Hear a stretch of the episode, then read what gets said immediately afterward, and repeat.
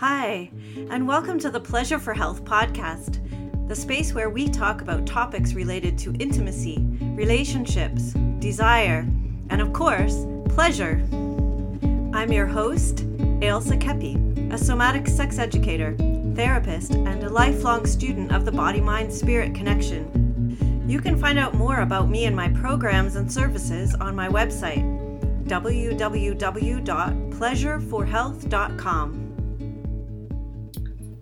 All right, welcome to this week's Ask Ilsa um, episode, and this week we are going to delve into perhaps a little bit more uh, tricky, tricky topic, which is how do we define cheating in a relationship? And this has, um, I've seen it come up more and more as we've begun to Um, broaden our ideas of what a relationship is and how we negotiate that. And I think that many more of us are looking to different formats of relationships like polyamorous or open relationship, um, non-monogamous in different ways. But many of us also uh, still carry within our bodies and souls kind of the imprint of uh, a basically monogamous culture. So how do we define cheating and how do we deal with it in a relationship? So if you're joining me, I'm Ilsa Kepi. I'm a somatic sex educator, amongst other things.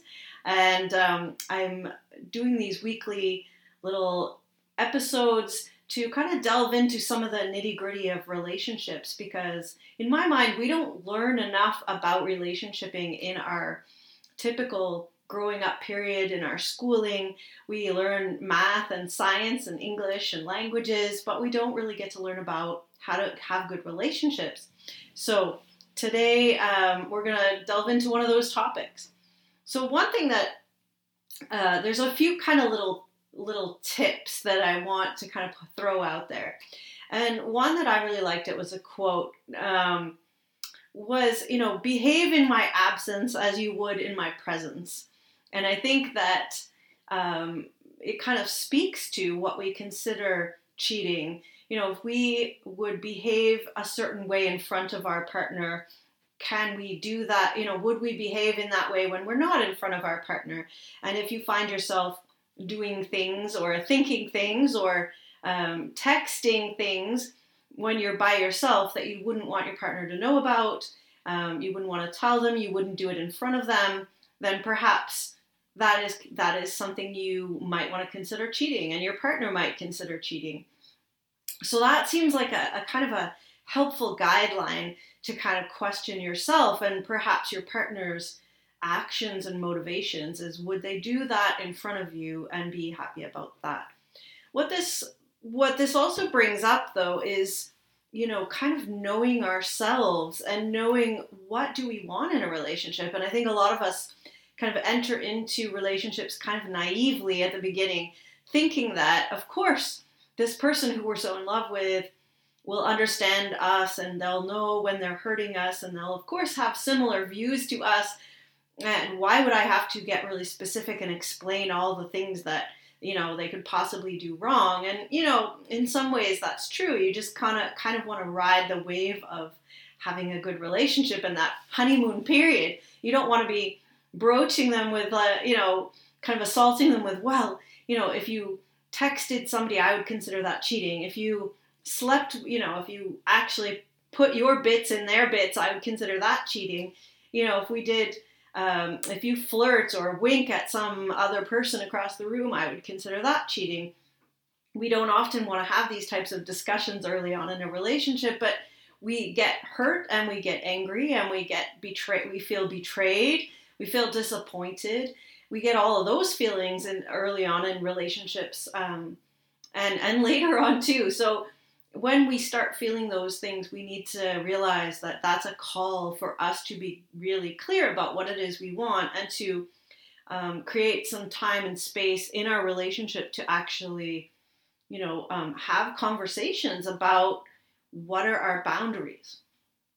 Which brings me to, you know, this word boundaries, which has been thrown around all over the place recently. And, you know, I think that's great that everyone's kind of jumping on the bandwagon of let's have good boundaries, you know, state your boundaries and let, you know, don't let someone cross your boundaries. But here's the thing. For you, for us as people to even know when someone's crossed our boundary, we have to be okay with anger. So here's where it gets really tricky, because in our culture, we have made anger a bad emotion. And so if we're not okay to get angry, then how on earth are we supposed to stick up or notice when someone's crossed our boundary? And I speak as, you know, I'm a female in a female body. Um, I'm, uh, you know, a woman. I identify as a woman, and I've been raised as a woman. And so women particularly, you know, those of us in female bodies have been told that anger is not okay. You shouldn't be angry. A good girl doesn't get angry. And so if we are afraid of our own anger, or we're, it's not okay to get angry, then we will have a really difficult time identifying or standing up for our boundaries. And so we might try all sorts of things. We might have wishful thinking that our partners will understand what our boundaries are and won't cross them. You know, we might get really passive aggressive about that, and like, oh, if they're going to, you know, hurt me, then I'll hurt them back. And, you know, that'll solve the problem, of course, which it doesn't. You know, so, and this is a cultural thing. I'm not picking on um, any individual at all. And I'm, and some other gendered people or males, uh, you know, queer, whatever, may have similar uh, feelings about not being okay getting angry. A lot of men, you know, have anger issues. Maybe their anger comes out too much um, when they feel hurt or betrayed, and you know the, we're just as a society not comfortable with anger. Therefore, we're not comfortable with boundaries. So this is my first um, you know kind of uh, thing to think about is, you know, how comfortable are you with anger? And and this isn't the kind of like you should shout and rage and throw things at your partner if they betray you. This is like, can you feel your anger and, and realize that you have felt betrayed or hurt, um, you know, or, or bitterness or all of those things, and that that constitutes a boundary violation for you. Therefore, you have an opportunity to go back and look at what that boundary was for you there, and then actually state it clearly in your relationship, which might actually clarify a whole lot of things. It might clarify that you're not in the right relationship. It might clarify that other people, you know, your partner may not agree with you. And then you have to, you know, have a conversation about, well, are we going to compromise? Are we going to help each other? Um, but the anger is a kind of sentinel for when our boundaries are being crossed. And I think that's one of the, you know, really important things to realize is that it's all very well to say have your boundaries, but if you don't realize that, you know, where they are and, um, you know, and gain some skill with uh, communicating, of course, afterwards, you know, feel your anger, but don't scream and shout about, you know, the garbage when it's really not about the garbage. It's about your partner's betrayal or porn watching or whatever it is that's, that you feel is a boundary crossing for you. So finding your own boundaries is about being okay with all of your emotions, especially anger.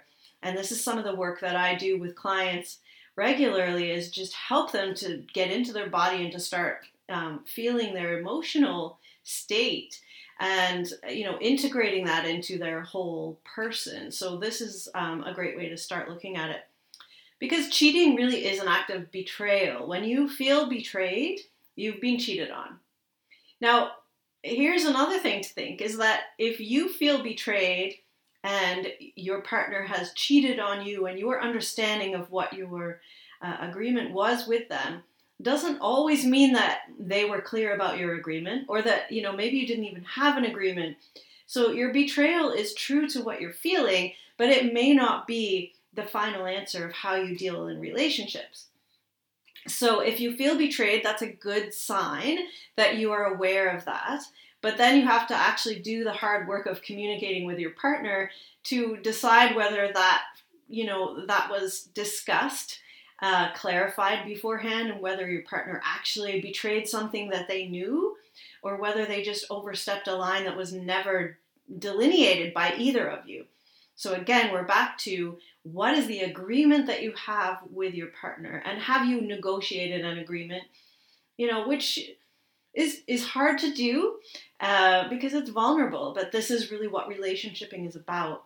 And, you know, sometimes it's easier to find someone from your ethnic background, from your religious background, because they do have a lot of similar understandings to you. So in this modern day world where we tend to mix and match and find people from all over the place, these conversations become more and more necessary.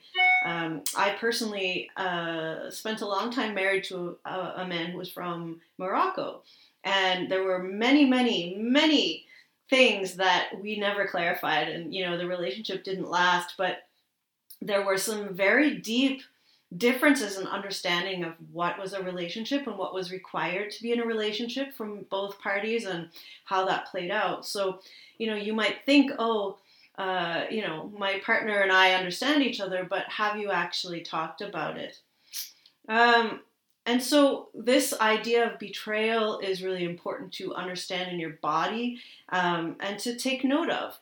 And then also, if you have had these discussions with your partner and decided what is a betrayal and what is cheating, and then they've gone ahead and done that thing, you know, how healthy are you to be able to say, you know, that wasn't okay. We had an agreement and you went against your agreement. Okay, now you're in a conflict relation, conflict discussion, and you have to come to some kind of compromise depending on your background and who you are and who they are and how strong your relationship is.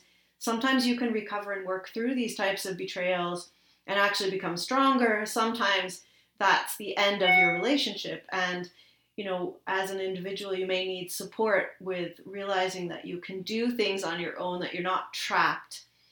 That's a whole nother conversation for another day. Um, but looking at, you know, your feeling of betrayal and noticing if it's a betrayal of an actual agreement that you have verbally agreed to with your partner, or if it's a betrayal from your expectations. And these might be unwritten expectations. And we talked about these in the last couple of weeks, how expectations can lead us all sorts of, um, down all sorts of winding paths, not really get anywhere. So if we have an expectation that if we get married, for instance, you know, our partner will not sleep with anyone else. Um, and we won't sleep with anyone else. That's the end of our physical relationship with other people. We're now committed physically to each other. Then, you know, that's an expectation. But have you actually talked about that? Because for many married couples, especially nowadays, it's becoming more obvious that that isn't an expectation and that isn't an agreement. Um, many people are ma- happily married with agreements that allow them to have physical um, intimacy with other people. Maybe it's emotional in- intimacy where you feel your boundaries are. Um, maybe it's, you know, online texting, maybe it's porn watching, maybe it's masturbation, maybe it's, um, any sorts of things. So, you know, you really, it really requires you to, to look at that for yourself. Um, and like I said at the beginning, it's important to remember your feelings are always valid, no matter what. If you haven't made an agreement, if you have, if you haven't had the conversation, or if you had, your feelings are valid, so don't let anyone invalidate your feelings. Although you can't compel someone to adopt your personal views, you can express the hurt caused by said behavior. You can express that you've been hurt or feel betrayed. And it's a sad day when you're forced to come to terms with the fact that your partner might never provide validation or change their behavior. You know, they may not love you enough is what you might say to yourself. Well, that's not true. They may just never change their behavior because they have a different understanding of what to them is cheating and what to them is a committed relationship. And so it is, it's hard to face that your partner may not agree with you about those things. But here's the thing. You have the power to choose whether you stay with that person or you don't. And in that sense, you can move on to someone else that you might be able to have more of trust and a happier, long-lasting relationship with. So in the end of the day, if you are, you know, if you've experienced cheating in your relationship, it might end up being a really good wake-up call as to what and who you're in relationship with, and, you know, wake up to what you actually want, and maybe either work on the relationship you're in and create a, something that you really want for both of you, or maybe it's time to move on and find someone that you can create something with that you feel um, benefits you and empowers you to be the best person you are. So I think that's uh, kind of my overview on what is cheating. There are no particular definitions. You can't say um, it's just this or it's just that. It's just, you know, if you touch someone, if you wink at someone, if you have sex with someone, you can't actually define that because we all have different thresholds. We all have different understandings. So again, communication is key. And if you're interested in looking deeper at some of these issues and working on these relationshiping skills, please do reach out to me. You can um, private message. You can reach me on my website, pleasure for health dot com. More than happy to continue the conversation with you in person. Blessings. Thank you so much for joining me today on the Pleasure for Health podcast. If you enjoyed today's show, please share it with your friends and loved ones. Let's discover and celebrate more pleasure together. Again, my name is Ilsa Kepi, and you can find out more or contact me on my website, w w w dot pleasure for health dot com.